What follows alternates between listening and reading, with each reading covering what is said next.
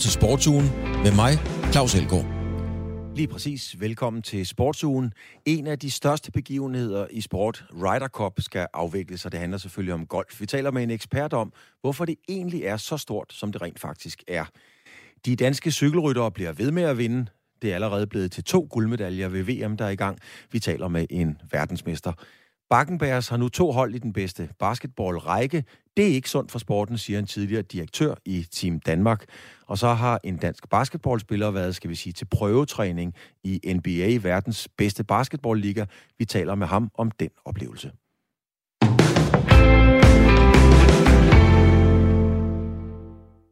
I denne uge er der igen Ryder Cup, og for de ikke indvidede, det er for eksempel sådan en som mig, så er det en golfturnering, hvor Europa møder USA. Turneringen spilles hver andet år, men øh, blev aflyst sidste år naturligvis på grund af corona, kan man næsten fristes til at sige.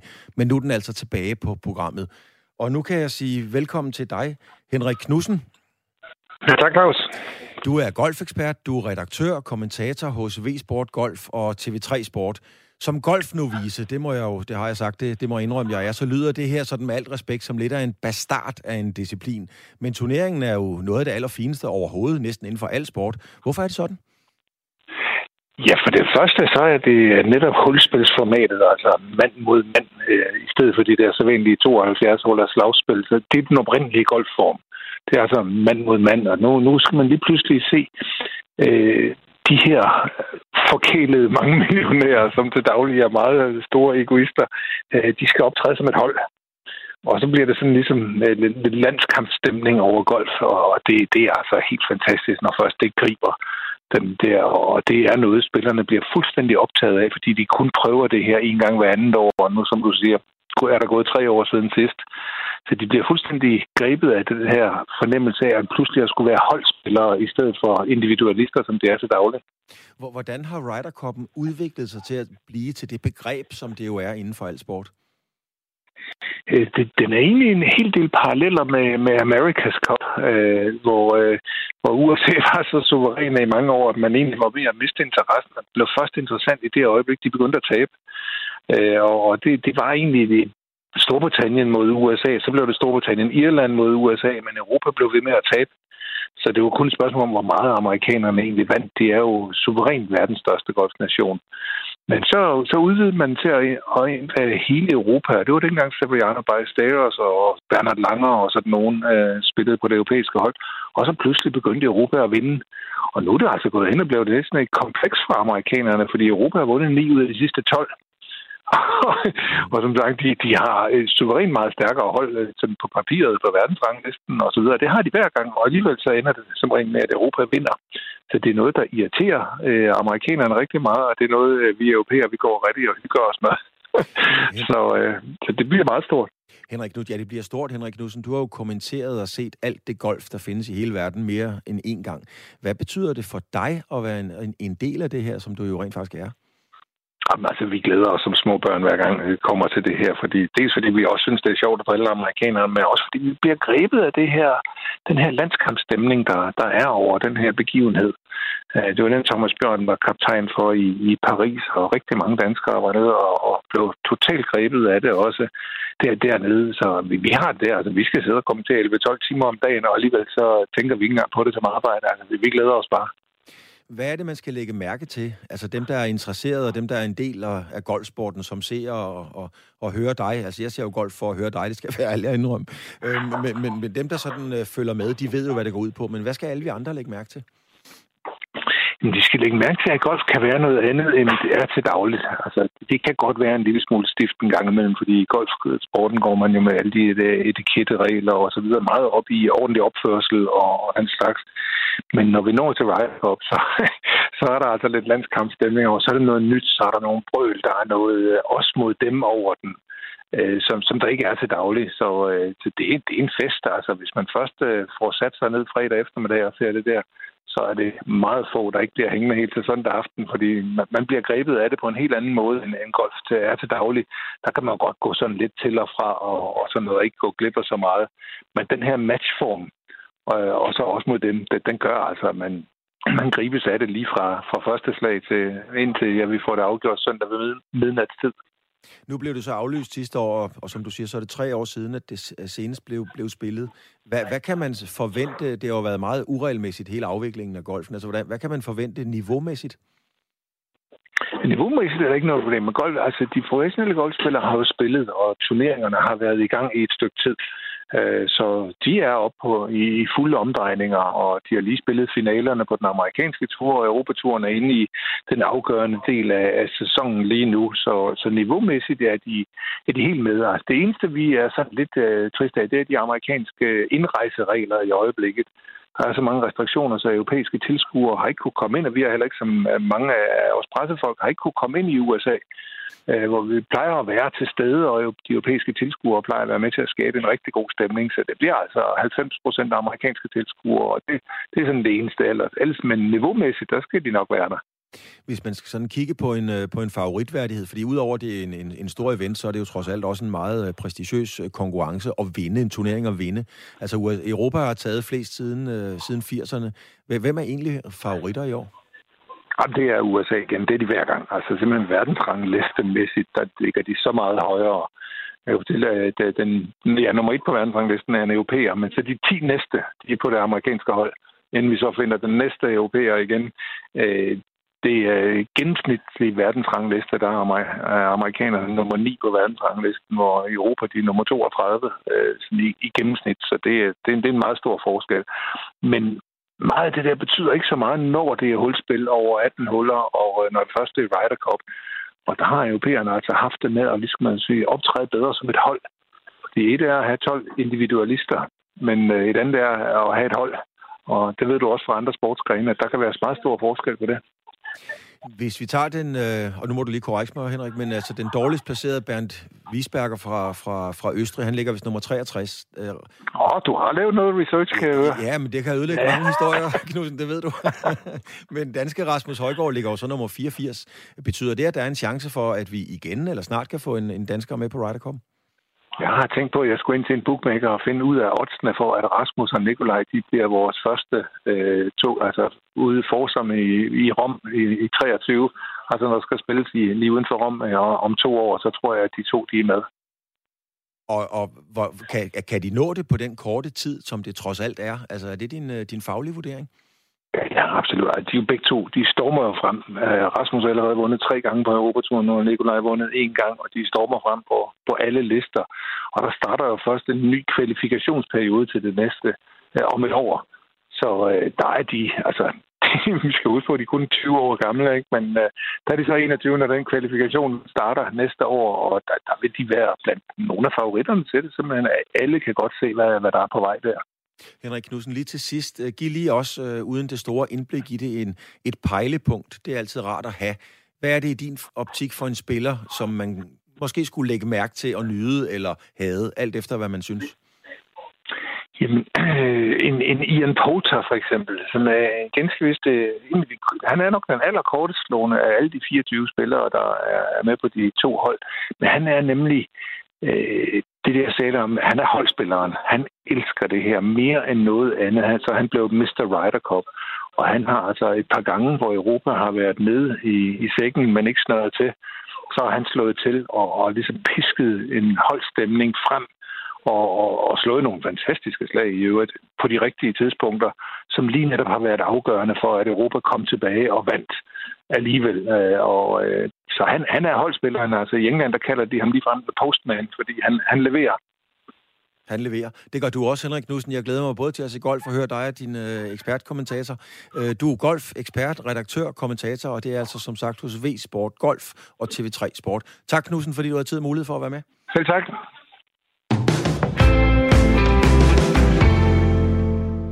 Så til en øh, lidt anden sport, kan man roligt sige. Det handler om cykelsport, fordi den belgiske region Flandern lægger i denne her uge asfalt til verdensmesterskaberne i landevejscykling. I søndags kunne man så som dansker håbe på en medalje i herrenes enkeltstart, men det blev i store gåseøjne desværre kun til en fjerdeplads, og det blev det til for danske Kasper Askren.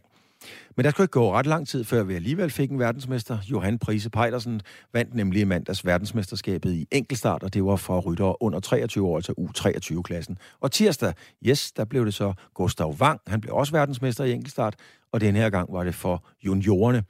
Min kollega Gustav Pors Olesen talte i går med landstræner Anders Lund, og det var naturligvis en landstræner, der var ganske godt tilfreds med, hvordan VM er forløbet indtil nu.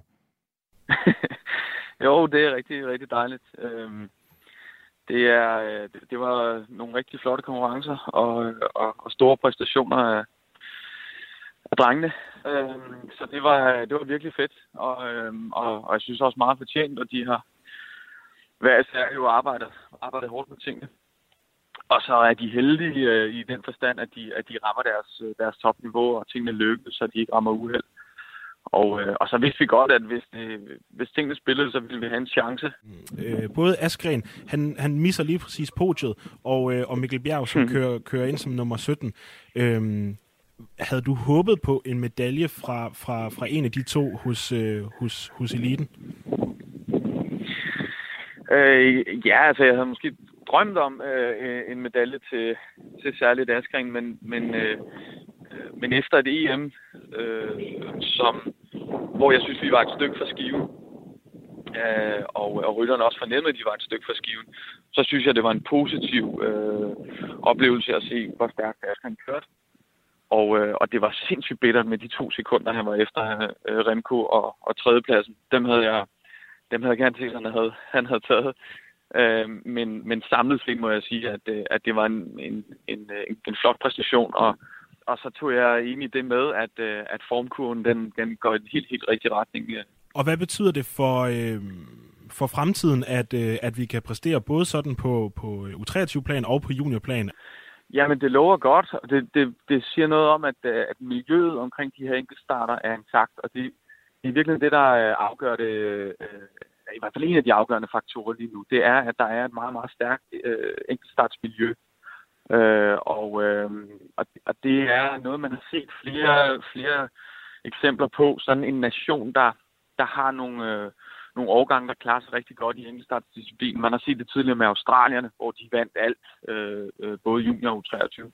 Man har også set det med tyskerne, øh, som har haft nogle generationer, hvor de ligesom ryddet bordet. Og nu ser man det så med danskerne. Og det er simpelthen noget med, at, at der er nogle, øh, nogle miljøer omkring de her enkeltstarter, hvor de dyrker marginalerne, de dyrker. Øh, selvfølgelig prøver de at finde det fysiologiske med vat, og, og selvfølgelig er ude at træne på cyklen, men også er små ingeniører, der hele tiden skruer på cyklen og prøver at finde de sidste øh, marginaler i forhold til, til aerodynamikken. Og det er der altså nogle miljøer her, øh, både for U19'erne og for U23, der dyrker rigtig meget. Og det, øh, og det er også det er en af grundene til, at vi ser dem præsterer så godt. Det er måske også lidt det, jeg hørte dig sige, at det skal ses i en kontekst af, at vi har med at gøre med nogle ryttere, som som synes, det er enormt sjovt at dyrke de her ting, hvor når de mm. kommer ud og bliver professionelle og senere deres karriere, nå, så er det måske nogle, nogle andre ting og nogle, nogle sportsdirektører rundt omkring, som, som gerne vil have dem til at løse andre opgaver. Så er der ikke tid eller plads til det der, men, men at man har skabt et dansk miljø, hvor, hvor folk nyder det her og er gode til at, at dyrke det. Ja, det synes jeg. Altså, jeg, det, er i hvert fald... Øhm man kan ikke bare tegne en, en, en uh, lige linje mellem, uh, mellem U19 og U23 resultater, og så ligesom konvertere dem til, til elite-resultater frem, fremad i tiden. Øhm, øh, fordi der vil, altså danskerne er øh, lige nu det, det hoved foran i forhold til aerodynamikken. Det, det, det er min overbevisning. Øh, fordi det er jo ikke sådan, noget, at danskerne nødvendigvis bare træner meget mere, eller har en bedre genetik, eller, eller hvad det er. Altså der er noget, der er en komponent her, der er aerodynamik. Og selvfølgelig, at, at enkeltstarten bliver dyrket øh, i kraft af de her miljøer, der er der.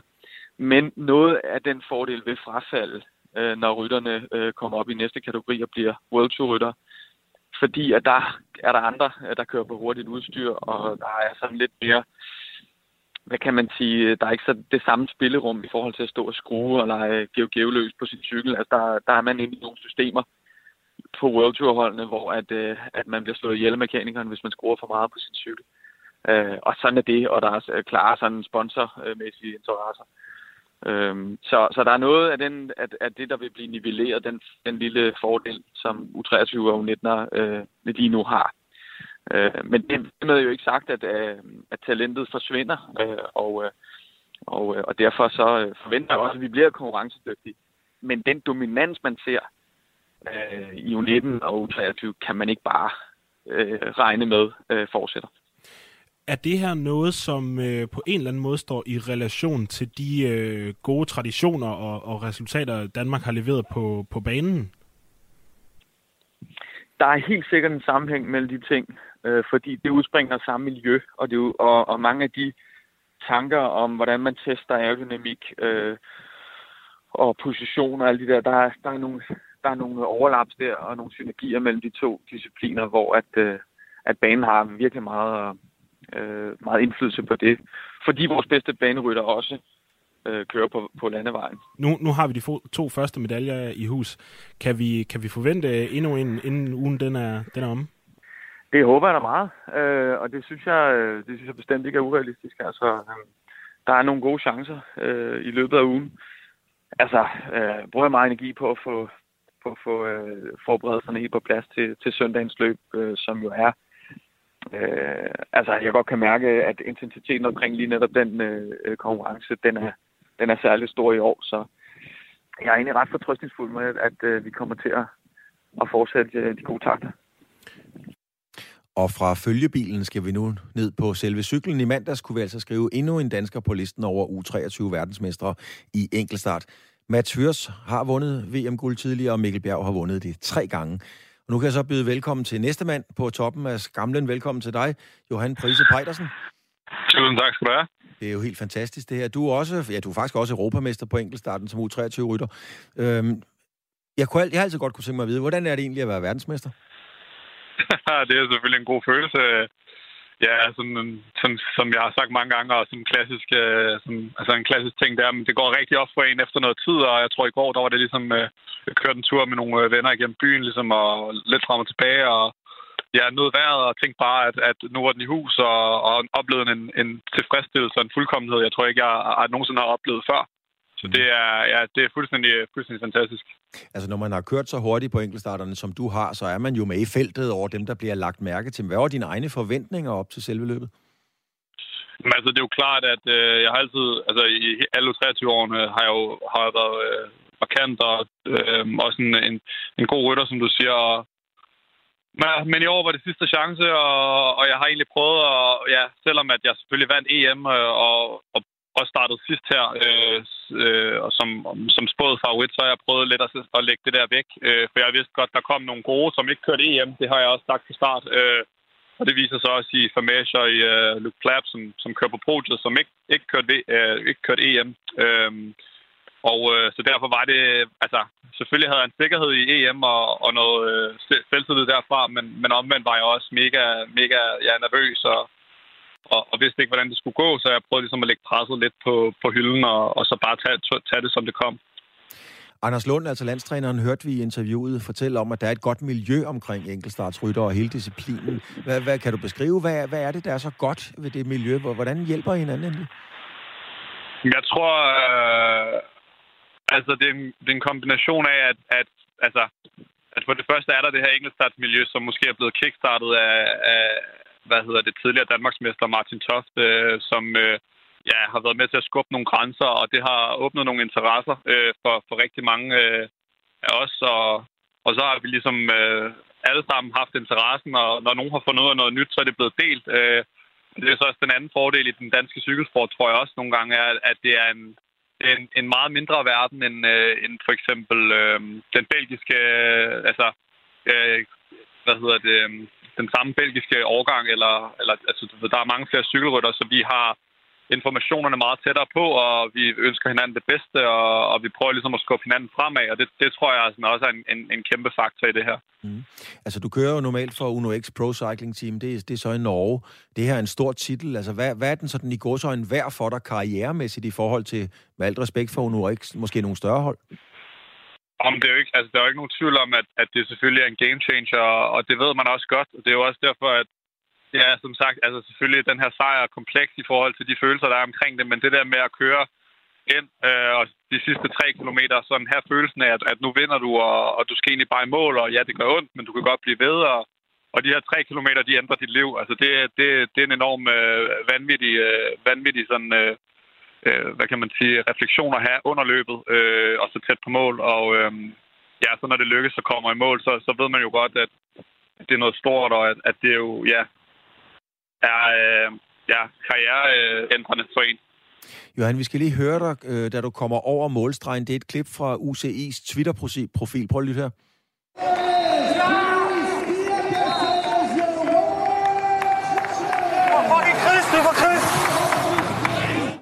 Ja, vi får alle sammen, øh, vi, vi får alle sammen gåshud og, og tårer i øjnene, når, når vi hører det her. Altså, det er for Chris, råber du, hvor, hvor meget fyldte øh, Chris for dig under løbet, op til løbet, omkring løbet? Altså, ja, hvordan, hvordan vil du beskrive det?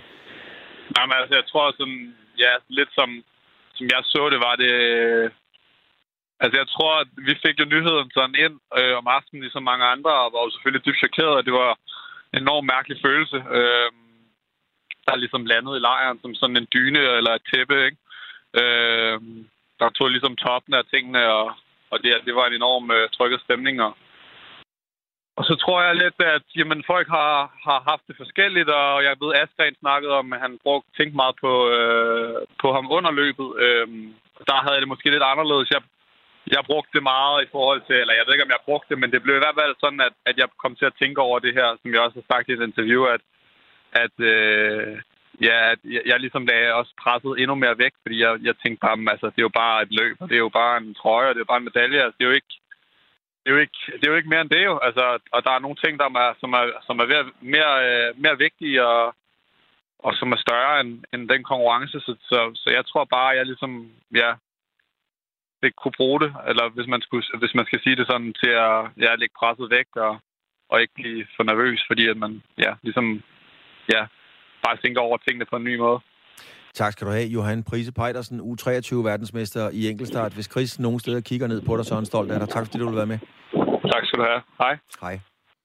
Og vi bliver i cykelsporten øh, og VM lidt endnu, fordi det danske publikum er jo efterhånden blevet forventet, og det kan man godt sige, det er rytternes egen skyld, for de vinder konstant store løb. Og nu er der naturligvis også forventninger om medalje, når der skal køres linjeløb, eller skal vi sige det, vi kalder, øh, det, vi kalder landevejsløbet. Nu kan jeg byde velkommen til dig, Emil Axelgaard, skribent på feltet.dk. Emil, er du med her? Det er jeg. Det er dejligt. Emil, øh, her hjemme i Danmark er vi i ekstase over de resultater, som rytterne jo bliver ved med at levere. Er det egentlig også noget, man har lagt mærke til uden den store verden? Ja, helt sikkert. Øhm, der er jo ikke... I forhold til vores størrelse er der ikke mange lande, der kan, kan præstere en resultatliste, øh, som også der er selvfølgelig øh, de vanvittige slovener. Men, øh, men Danmark har skabt sig et, øh, et, et rygte, som også har en, øh, en selvforstærkende effekt i forhold til, til de talenter, som Johan, når de skal ud og, og, øh, og jagte nye kontrakter, at, øh, at man ved, at Danmark bliver ved med at levere. Og, og når man ser frem mod, mod det VM, der venter nu her, så er der vist også bred konsensus om, at, at Danmark har et af, et af de klart stærkeste hold til, til det løb, der venter på søndag. Jeg skal lige kigge på to danske verdensmestre, og det er jo i sig selv vildt, altså i, i enkeltstarten. Hvorfor er Danmark traditionelt så god til den disciplin?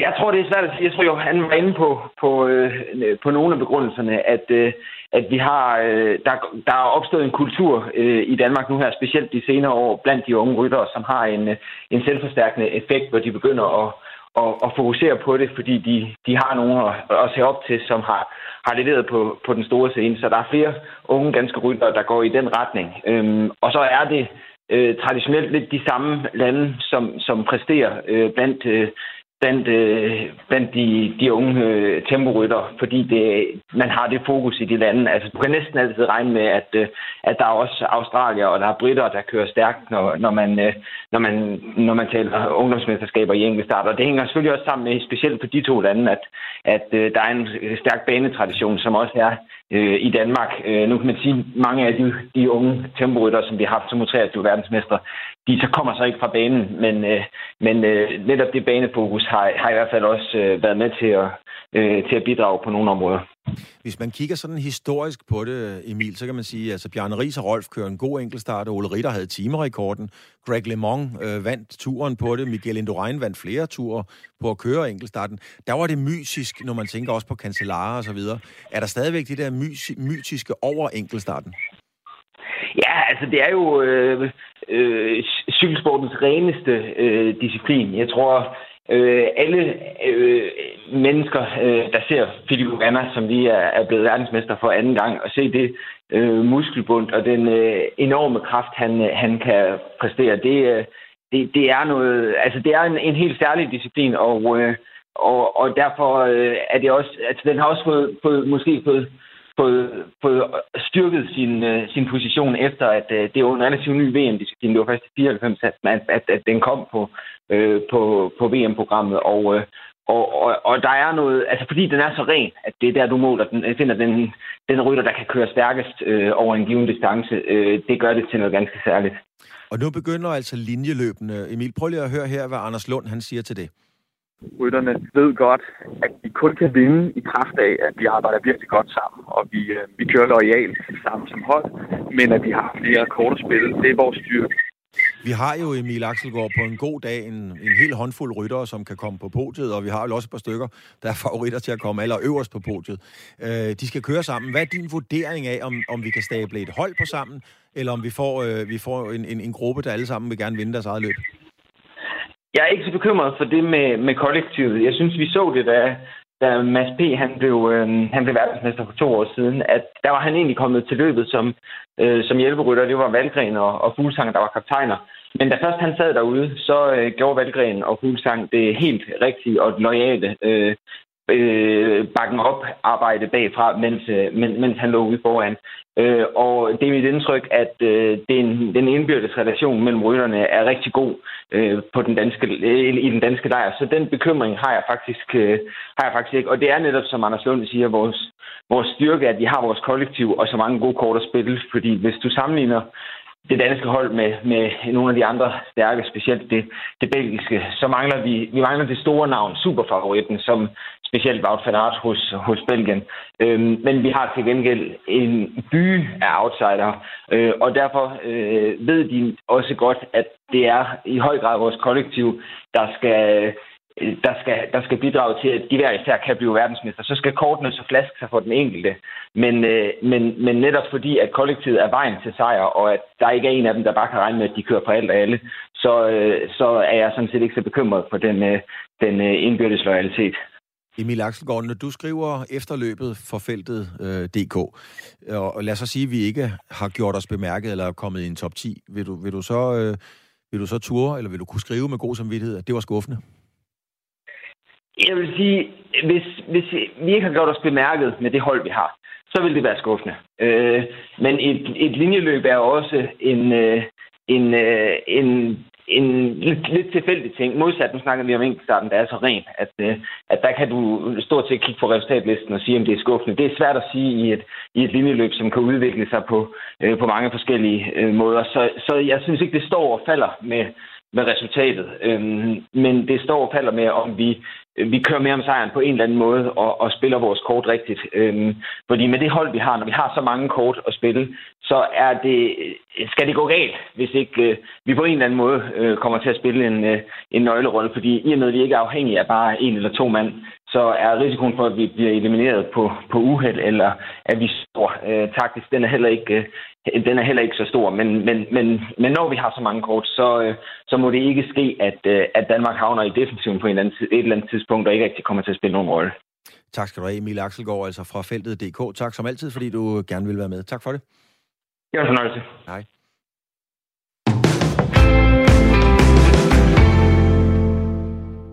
Basketligaen, altså den bedste række i basketball, startede i går aftes her i Danmark.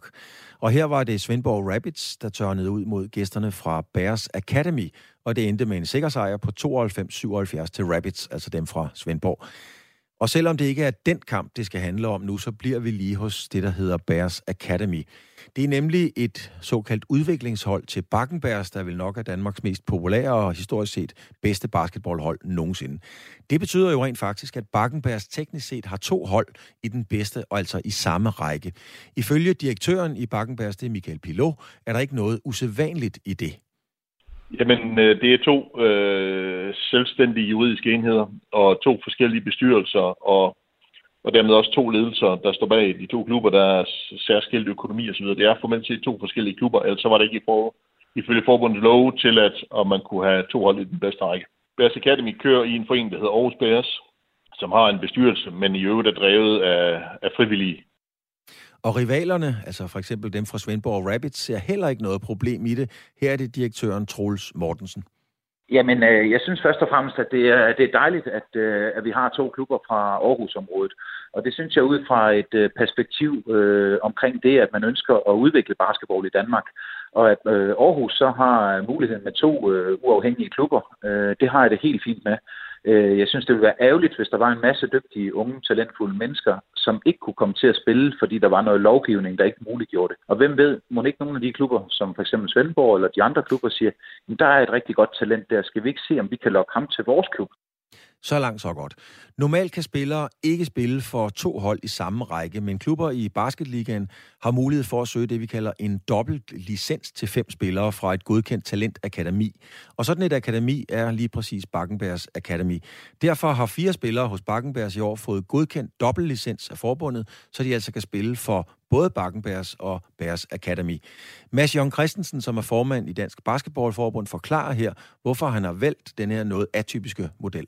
Der har været et ønske fra både Bakkenbergs og Bærs Academy til at øh, kunne spille i, i basketligaen. Øh, og så gør vi det jo øh, øh, allermest fordi, at vi øh, gerne vil have så mange dygtige talenter, øh, der får mulighed for at, at udvikle sig på, på højeste niveau i, i dansk basketball. Og, øh, og ved denne her ordning, jamen så er der simpelthen flere dygtige unge danske spillere, der får den mulighed. Og det tror vi på kommer dansk basketball til gode, både på kort sigt, men også på lang sigt. Men der har været overvejelser i DBBF, altså Basketballforbundet, om hvorvidt det her nu også er en god idé.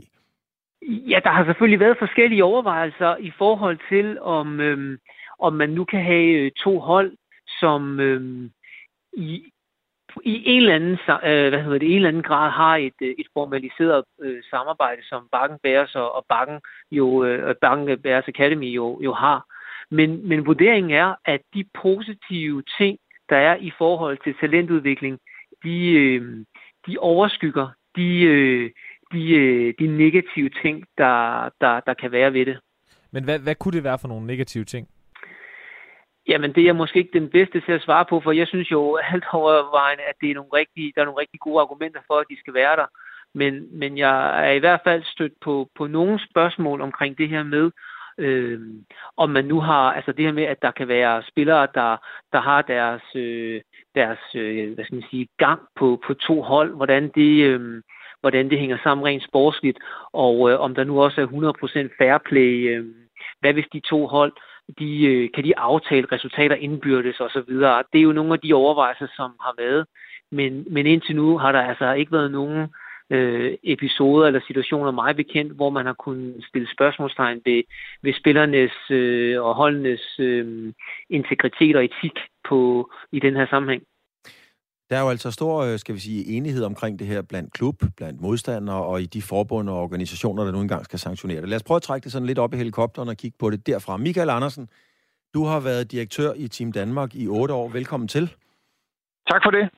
Øh, Michael Andersen, er det sundt, kan man bruge det udtryk, er det sundt for sporten, eksempelvis at Bakkenbergs har to hold i den bedste række og samtidig kan flytte spillerne rundt mellem holdene? Uh, I udgangspunktet vil jeg sige nej, fordi det, det, det er jo en trussel øh, eller pres mod det, man kunne kalde sportens indre logik, nemlig at der skal være en lige og fair konkurrence. Og normalt, når vi ser turneringer i basket, håndbold, fodbold, jamen, så har klubber og hold jo modstridende interesse i at få det højst mulige antal point og vinde de enkelte kampe.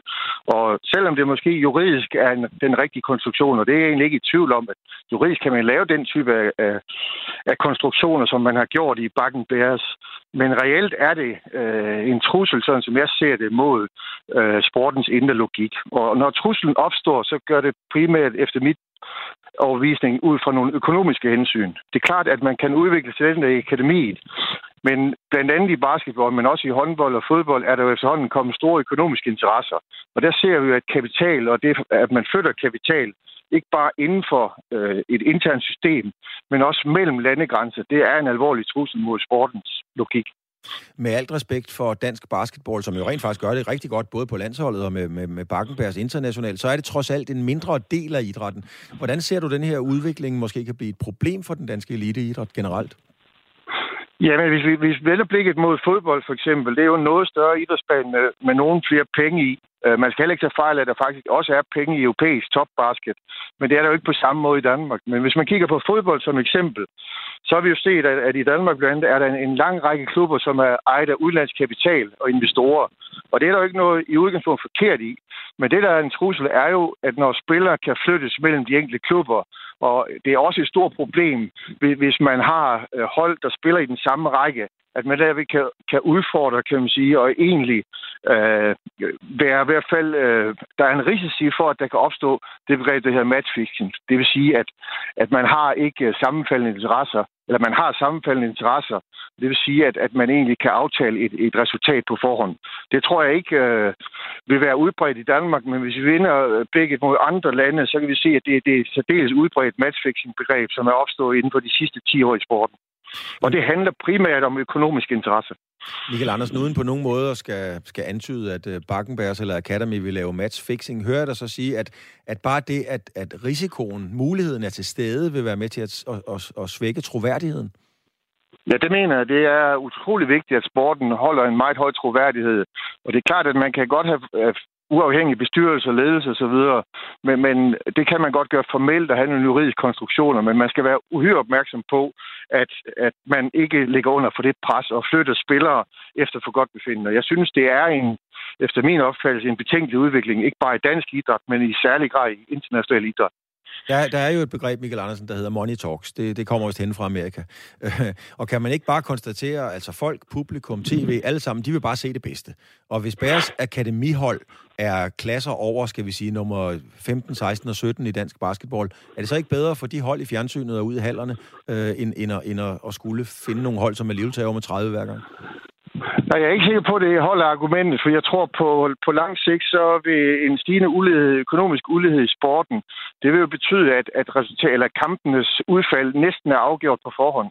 Og øh, det ser vi i nogle ligaer. Vi kan også så småt se tendensen i Danmark, at der er så store forskelle på hold, der spiller i den bedste række.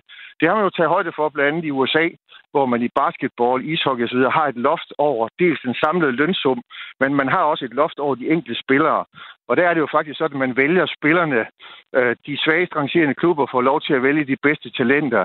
Øh, og det har man et system, som jo på mange måder bryder med de frie markedskræfter.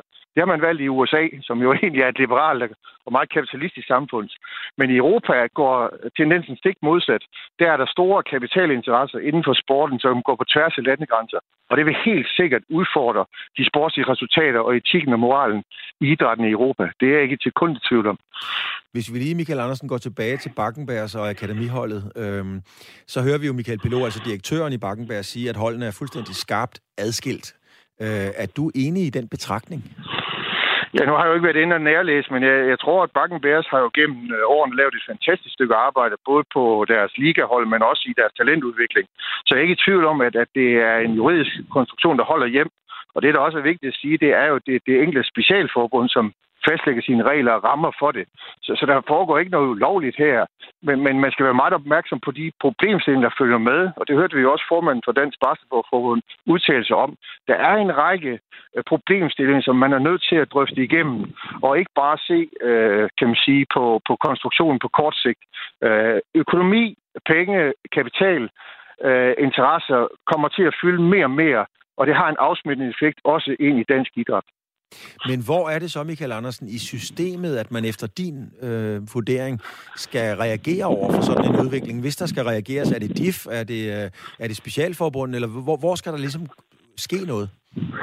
Jamen, efter min opfattelse er det udgangspunkt i de internationale specialforbund. Det er der udgangspunktet er. Det vil man også kunne se i for eksempel fodbolden, hvor det jo er FIFA og UEFA, der har nogle diskussioner omkring de her ting i forhold til de største klubber. Øh, men, men den kapitalkoncentration, der sker Øh, det, den er man nødt til at, at regulere under en eller anden form, ellers så får man efter min mening nogle øh, meget grove tilfælde af inhabilitet. Og det er noget af det værste, kan man sige, hvis man har et system, man bygger op, hvor der, der er en høj grad af inhabilitet. Habilitet er et utrolig vigtigt begreb at arbejde med, også inden for, for idrættens verden. Og der må man sige, at, at habilitetsspørgsmål, det er, det er i hvert fald kommet under et voldsomt pres, og vi ser nogle helt andre konstruktioner i dag, end vi gjorde for bare 10 år siden. Altså, i, hvis man tager fodbold for eksempel, så i Holland og, og Spanien, jamen, der, kan, der kan deres anden hold spille med op i, de, i den næstbedste række. Altså PSV har det for eksempel, jeg tror også Barcelona har det. Øhm, vil du blive overrasket, eller forventer du, at vi måske ser et FCM-akademi eller et Brøndby-akademi pludselig spille i første division?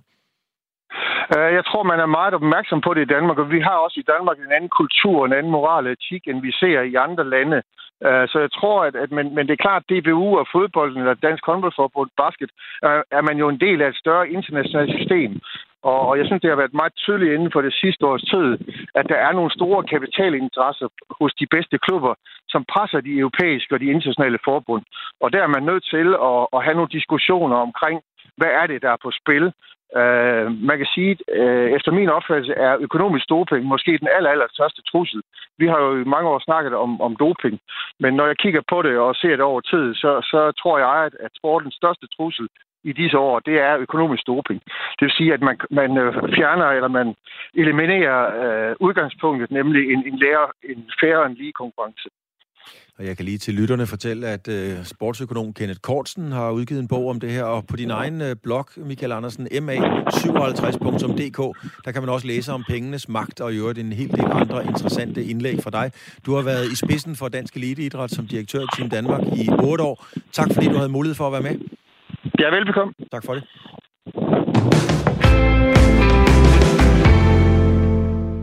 Nu bliver det måske lovligt som sportsudøver at ryge øh, lidt has, fyre en fed, rulle en bong, eller hvad man nu måtte ynde at kalde det, fordi det internationale antidopingagentur VADA vil næste år se nærmere på, om cannabis for stadigvæk skal være en del af dopinglisten. Ask Vest, han er lektor på Institut for Folkesundhed og Idræt, og Ask Vest er en af de førende danske forskere i og omkring dopingproblematikker. Ask Vest har allerede for nogle år siden opfordret det internationale dopingagentur til at sløjfe cannabis fra dopinglisten, og det fortæller han om her. Jamen, det gjorde vi, øh, da vi lavede det, den, øh, det call, som vi lavede i 2013, øh, for at det skulle ske. Det gjorde vi simpelthen ud fra sådan en analyse af, hvor, af de fleste menneskers grundlæggende opfattelse af, hvad der er doping, nemlig noget, der er præstationsfremmende. Og øh, hvis man kigger på, øh, på cannabis, så er det jo ikke præstationsfremmende for noget som helst sådan i traditionel forstand i forhold til, til sport. Øh, de fleste, der har set nogen, der enten har røget sig skæve eller selv har prøvet det, ved, at man præsterer ikke bedre øh, som atlet, når man, øh, når man er påvirket af, af cannabis. Så det var, det var grundideen i, øh, hvorfor vi lavede det call øh, i sin tid. Men faktuelt er der jo stadigvæk nogen, der bliver knaldet for at bruge det. Så hvis ikke det har nogen effekt, hvorfor bruger man det så?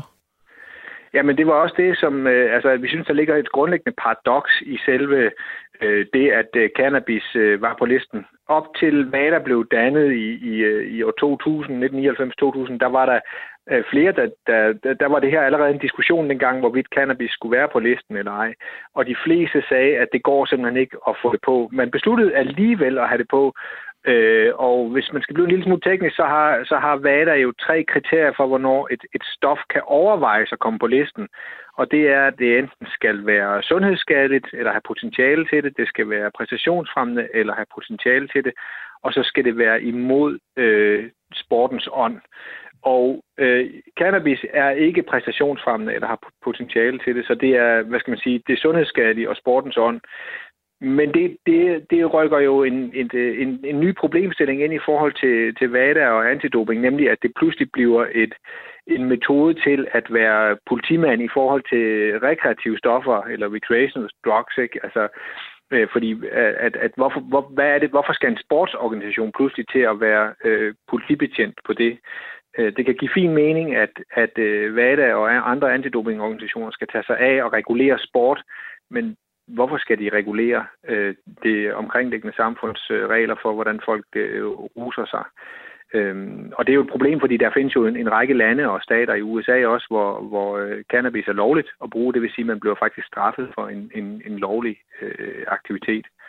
Men Askvist, kan man ikke sige, nu snakker vi signalværdien i det, at være politimand. Altså, der er jo stater og, og organisationer, der bruger mange penge på at oplyse om, at det ikke er sundt for, for unge mennesker øh, at ryge has. Og så ser man nogle, måske nogle topatleter, det kan være basketballspillere, en bokser, en fodboldspiller, whatever, som ryger has. Er, er det ikke med til ligesom at blåstemple has og cannabis som noget, man, jamen det bruger vi da bare? Jo, men det er jo rigtigt. At altså, det, der, det der signalværdi eller rollemodels øh, argument, det her også blevet ført frem. Men du kunne jo lige så godt vælge at sige, at hver gang så en topatlet gør noget at, øh, ulovligt i civilsamfundet, så skal det også have, have påvirket vedkommendes øh, karriere som atlet. Det kunne være utroskab. Det er der nogen, der synes er vældig, øh, vældig umoralsk. Det skal vi jo ikke udsætte øh, sætte unge mennesker for, eller at de får en fartbøde eller noget andet.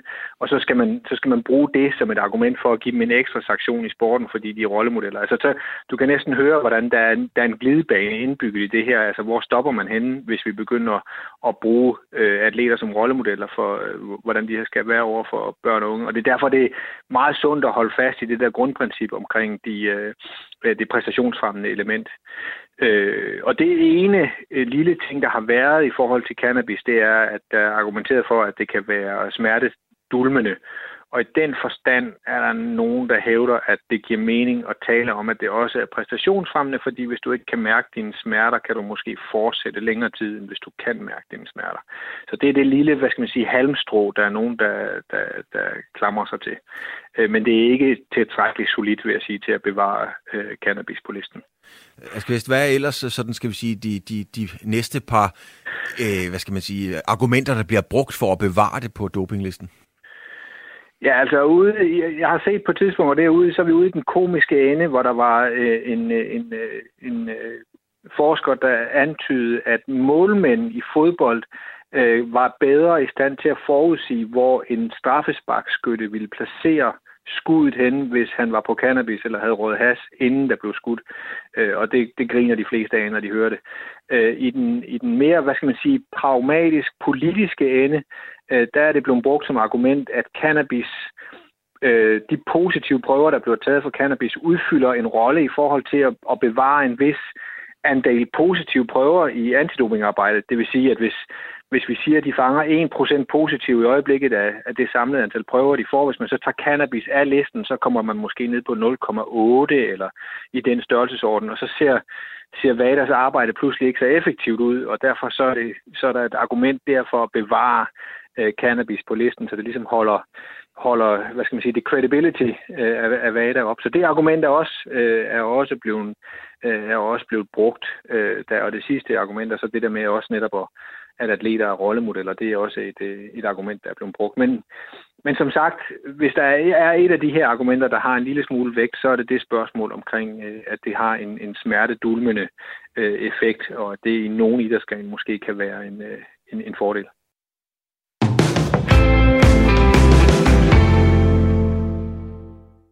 Does it go? Midgard taps it in. Oh, Asbjorn Midgard, no doubt about it. Laying the hammer down there. Der er ingen, der kan tale sådan. Jo, amerikanerne kan, ellers er der altså ikke nogen.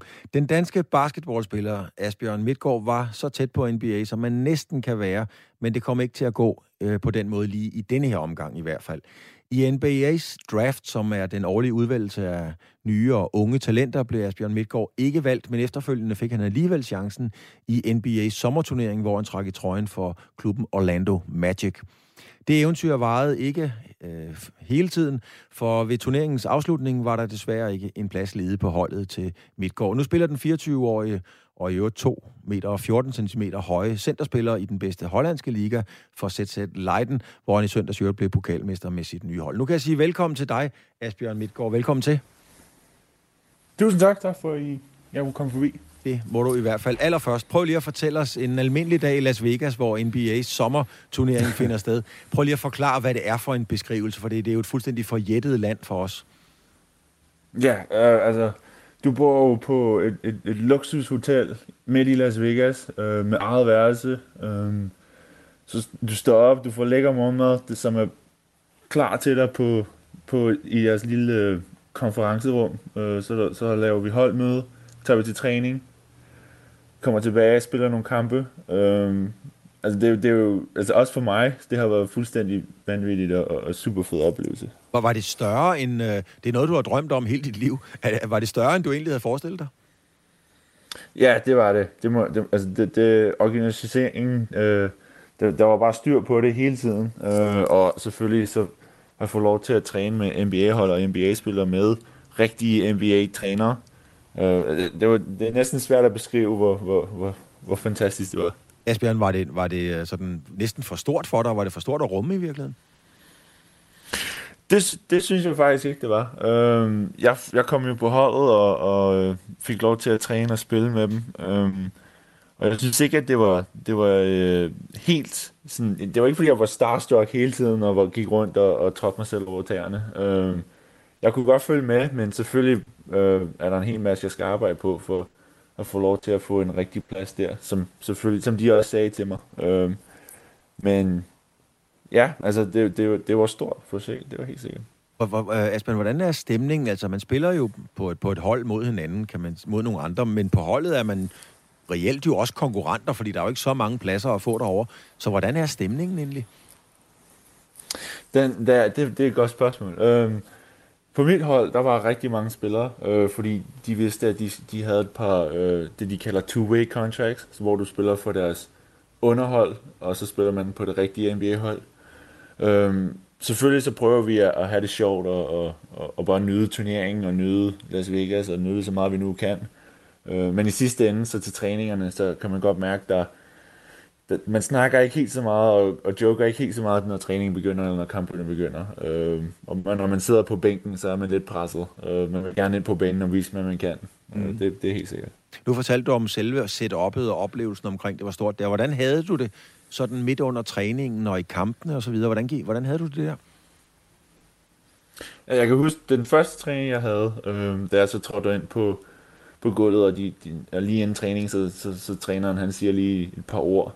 Og der kunne jeg godt mærke, man, det, det var, det var, hold da op, nu, nu står jeg her. øh, det, det, det, har, det har jeg ikke lige set to år siden. øh, men øh, nu, nu prøver jeg at gøre, hvad jeg kan. Øh, og så var jeg så heldig, at jeg, at jeg næsten fik mellem 12-8 minutter per kamp, hvilket var, var helt fantastisk. Så jeg, jeg prøvede bare at gøre, hvad jeg kunne for at hjælpe holdet, øh, uden rigtig at prøve at tage det så...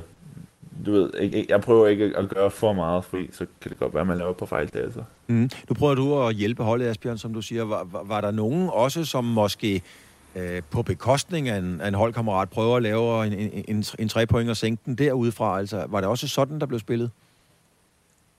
Ja, altså det var, det var meget... Øh, det, var, det, var ikke, det er ikke fordi, det er det mest fantastiske basketball øh, Summer League. Øh, det, det er meget spillere vil vise, hvad de kan. Meget øh, bare mano i mano. Man prøver at gå en mod en mod sin modstander. Øh, og ikke rigtig spille sammen som et hold. Øh, men men sådan, sådan er det. Øh, og, og, og, og rollen, jeg havde på det hold, så kunne jeg ikke rigtig gøre det, fordi jeg havde, der var rigtig mange... Øh, øh, vi havde to-tre draft picks på vores hold, øh, som er toppen af poppen, i hvert fald af de unge spillere. Så mit job var bare at få dem til at se godt ud, så det var det, jeg prøvede at gøre. Du har spillet øh, college basket i USA øh, de seneste tre år for Grand Canyon University, så, og der er jo et scout, scouting-system derovre, der sikkert er, meget, meget finmasket. Øh, så de kender dig jo nok godt, kan man sige. Hvordan oplevede du niveauet, øh, forskellen på, på det, du spiller på, på, øh, på college basket, og så den oplevelse, du havde i, i, i Summer League?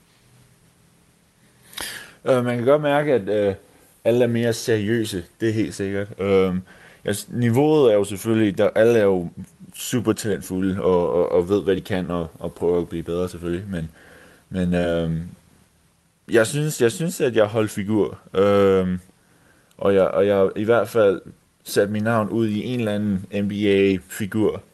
Øh, og, og, og, og nu, det var det, jeg prøvede på i hvert fald i sommeren. Øh, det var ikke så meget at komme på et NBA-hold, det var mere at få mit navn ud i, i NBA-omkredsen. Øh, og det synes, jeg, det synes jeg, jeg har gjort.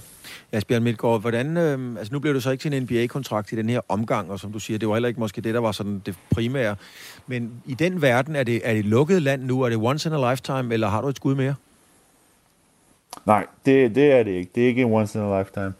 Øhm, der, i, I hvert fald i den seneste årrække, så er det blevet mere øh, normalt, at spillere kan komme til Europa eller Australien og spille et to-tre år der, øh, og så komme i NBA. For eksempel så er der en, øh, en, en, en gut fra Argentina, Argentina, som spillede i Spanien, og han er lige kommet i NBA, og han er 30 år. Øh, så der, det, det er så sandelig ikke det lukket port for NBA, øh, og, og det ved jeg, og det vil, det vil jeg så prøve, selvfølgelig prøve. Jeg vil prøve igen. Måske få lov til at komme i Summer League igen næste år. Det lyder fantastisk, at Bjørn Midtgaard. Tusind tak, fordi du havde tid og mulighed og, og overskud til at være med oven på det her. Tak skal du have. Tak skal du have. Det var, det var, det var hyggeligt. Dejligt. Så vidt altså Asbjørn Midtgaard, som har været til Summer League i USA, NBA, verdens øh, bedste basketballliga. Det lykkedes ikke denne her gang, men som vi hørte Midtgaard sige, så er der altså stadigvæk øh, et skud eller to i bøsten tilbage. Der er lige kommet en øh, argentiner ind på 30 år. Den havde jeg altså ikke set komme.